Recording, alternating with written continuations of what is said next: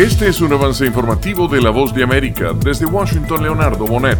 Esta entidad rechazó los lineamientos del gobierno federal estadounidense sobre cómo responder a un brote viral registrado recientemente en una escuela local. Tras el registro de ocho niños contagiados con sarampión en el sur de Florida, el Departamento Estatal de Salud deja a discreción de padres o tutores si los niños asisten a clases, mientras que los Centros para el Control y la Prevención de las Enfermedades sugieren que los infantes no vacunados con riesgo de exposición no acudan a las aulas durante al menos tres semanas. Expertos en salud pública reiteran que el sarampión puede generar consecuencias de siete a diez años luego de que se padece la enfermedad. José Pernalete, Voz de América, Miami. La isla de Puerto Rico será invitada de honor en la llamada Vitrina Turística, la feria anual de la Asociación Colombiana de Agencias de Viajes y Turismo. Esta vitrina turística espera alcanzar más de cincuenta mil visitantes, superando los treinta y ocho mil procedentes de treinta y un países que asistieron en dos mil veintitrés, cuando Canadá, Estados Unidos y México generaron gran cantidad de negocios. Bajo el lema Colombia abierta al mundo, el gobierno del presidente Gustavo Petro señala además que por primera vez más de setenta empresarios de territorios marginados por la violencia participarán en la feria. La vitrina turística se llevará a cabo del veintiocho de febrero hasta el primero de marzo en la capital colombiana.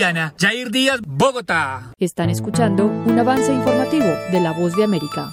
Legisladores en Alabama buscan formas de proteger los servicios de fecundación in vitro tras el fallo de la Corte Suprema del Estado que determinó que los embriones congelados pueden considerarse niños. El dictamen de la semana pasada, que generó interrogantes sobre la responsabilidad que podrían enfrentar las clínicas de fertilidad, tuvo un efecto paralizador inmediato en la disponibilidad de estos servicios en esa entidad del sur del país. Tres proveedores anunciaron una pausa en sus servicios en los días posteriores a la decisión. Al mismo tiempo, quedaron paralizadas las esperanzas de concebir de muchos pacientes cuyos tratamientos han sido cancelados.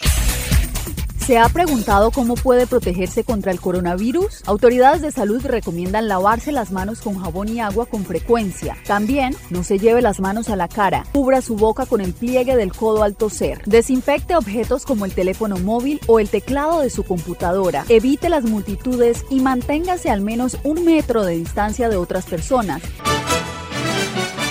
Y al cierre, Israel y Hamás minimizaron las posibilidades de un avance inminente en las conversaciones para un cese el fuego en Gaza, después de que el presidente Joe Biden dijera que Israel había acordado pausar su ofensiva durante el mes sagrado musulmán del Ramadán si se lograba un acuerdo para liberar a algunos rehenes. Este fue un avance informativo de La Voz de América. Desde Washington, Leonardo Bonett.